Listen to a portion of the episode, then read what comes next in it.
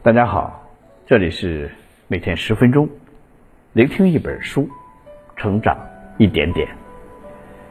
我是秦科，今天我要为大家分享的这本书叫《柴米油盐经济学》，学习日常生活中的经济学原理，选择适合自己的理财方向，从容面对未来的生活挑战。《柴米油盐经济学》是一本在日常生活中探索经济学原理的书籍，颠覆了我们的传统思维，以全新的角度了解生活，透过生活小事儿看经济的本质。本书的作者邓新华，网易财经主编、特约的评论员，多家媒体专职撰稿人，他还参与创作了张维迎预言经济学。西方二十世纪文学批评教程等著作。通过本书的聆听，您将获得以下三个层面的提升：一、储蓄、消费和投资哪个更重要？二、我们需不需要投资房产？三、延迟退休对我们生活有哪些影响？下面我会用大概十分钟左右的时间来为你讲述本书的精髓。一说到经济学这个词儿，可能很多人的脑海里就会浮现出股市里的数据图，觉得这个词儿好像和我们的日常生活没有太大关系。但作者告诉我们，平时去市场打瓶酱油，或者给孩子交个学费，里面都暗藏着经济学原理。而我们今天要讲的这本书，就是从我们身边的小事入手，从柴米油盐中读懂经济学。本书的作者邓新华是名见解独到、观点新奇的专栏撰稿人，他对很多事情有独到的见解。比如，本书就通过大蒜涨价、老虎伤人。明星事故以及怎样处理被隔壁的钢琴声困扰等日常琐事儿来看待经济学，让我们一起跟着作者的步伐来看看日常生活中有哪些经济学的原理。接下来，我将会通过储蓄、消费还是投资哪个更重要，我们需不需要投资房产？延迟退休对我们的生活有什么样的影响？这三个部分出发，让我们更好的帮助大家理解在小事里隐藏的经济学原理。首先，我们从第一个部分开始：储蓄、消费和投资，哪个更重要？在电视节目的采访节目中，我们可能听过专家呼吁，要大家多消费、多购物，以此促进经长的快速增长。使我们尽快摆脱经济低迷的情况。有人会好奇，为什么大家多购物就能刺激经济呢？其实背后也是有理由的。比如，一个孩子打破了一楼邻居的玻璃，邻居就会花钱去找工人来维修。维修工人接到工作后，又会去玻璃厂采购玻璃。就这样，玻璃厂的工人也挣到了工资。工人们工作完去吃饭就是逛街。又为饭店和服装店等一系列的服务行业提供了生意的来源。从小孩砸碎玻璃到工人生活消费，就这样形成了一连串的获利链，使得这条链条上的人都获得了收益。当时这个新颖的观点受到不少人的认同，大家觉得自己怎样消费都是在做贡献，于是买起东西来才更没有愧疚感。在这一点上。作者的看法却不同，在他看来，如果一楼邻居家的玻璃没有被打破，而是用维修玻璃的钱买了本书，那么书店的老板也会获得收益，书店老板再去采购生活用品，这个产业链上所有的人同样获得了利益。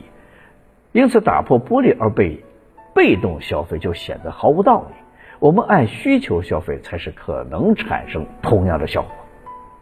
有人听到这里可能会有些疑惑：既然提倡按需消费，那多余的钱是不是应该存起来，或者进行投资？其实这也不是最好的方法，因为还有通货膨胀，它使得银行利息和复利理财变得不足为道。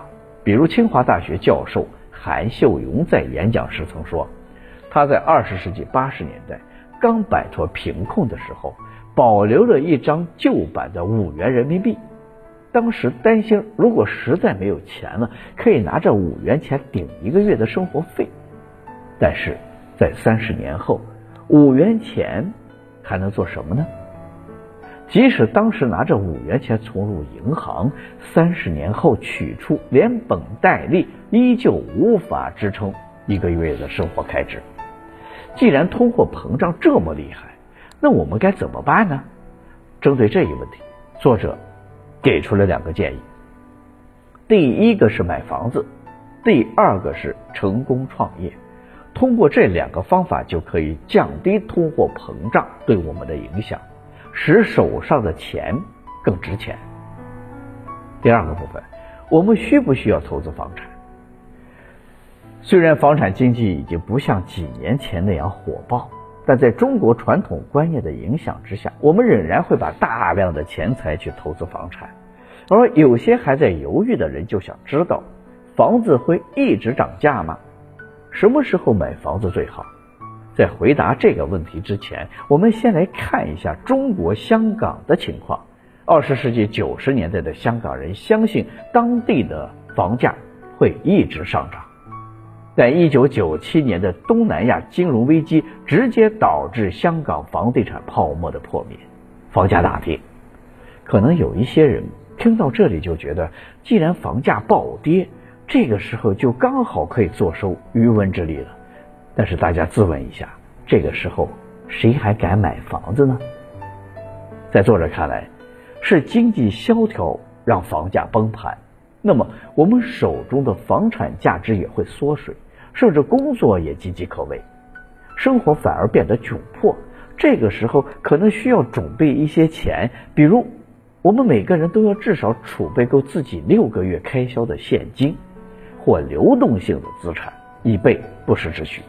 这样看来，无论房子是涨价还是降价，对于我们大多数的人来说都不会有太大的区别。所以，如果是刚需，该买还是要买的；如果作为长期投资，就要保持随时观望的态度，善待自己手中的钱财。第三个部分，延迟退休对我们的生活有什么影响？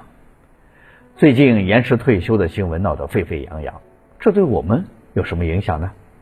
我们可以来看看，根据目前国家制定的相关规定，交满十五年养老保险可以享受退休待遇。但是交满十五年后可以直接退休吗？并非如此。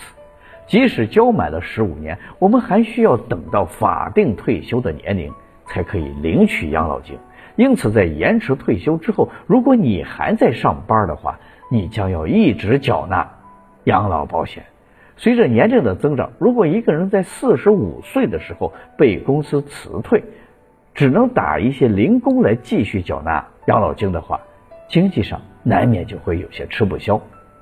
对于这个问题，作者的建议是可以延长退休年龄，但视个人条件决定缴纳养老保险的年限，这样人们应对延迟退休的时候能够少一些抵触情绪，更从容地面对了老年问题。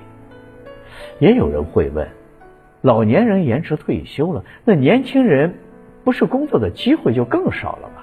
但其实延迟退休年龄对年轻人也是有好处的。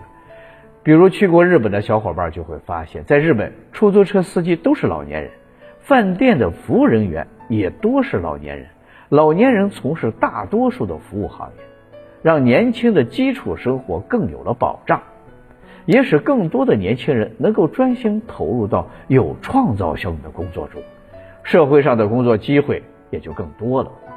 其实老龄化这个问题不是中国独有的，世界上的很多国家同样存在着人口老龄化严重的情况，因此每个国家针对养老都推出了不同的举措，比如养老金的市场化，这个方面做得比较好的国家是智利，在那里。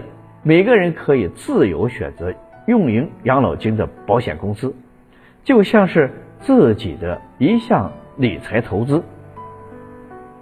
参加商业保险也与这种措施很相似，因此国家鼓励我们有能力的话可以选购商业保险，这虽然不能够解决养老的问题，但是可以缓解老年时期养老金不足的情况。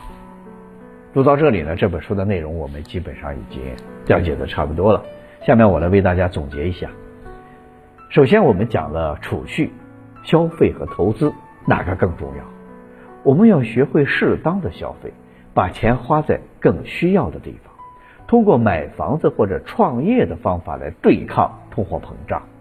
接着，我们讲了需不需要投资房产。如果是刚需，可以看中就买；但如果是用于投资，我们需要多观察市场再下手。最后，我们讲了延迟退休对我们生活有什么影响。延迟退休的好处是减轻年轻人的工作压力，缺点是退休金数额可以减少。我们可以通过商业保险来缓解这种情况。生活中小到买菜做饭，大到买房子和退休金，其实都遵循着市场经济的自然规矩。只要我们掌握了这些规矩，就可以做出正确的判断。以后再遇到这些事情的时候，也就能够有理智性的处理了。好了，以上就是今天这本书的全部内容。恭喜你，我们又听完了一本书。每天十分钟，聆听一本书，成长一点点。我是秦科，我们下期再见。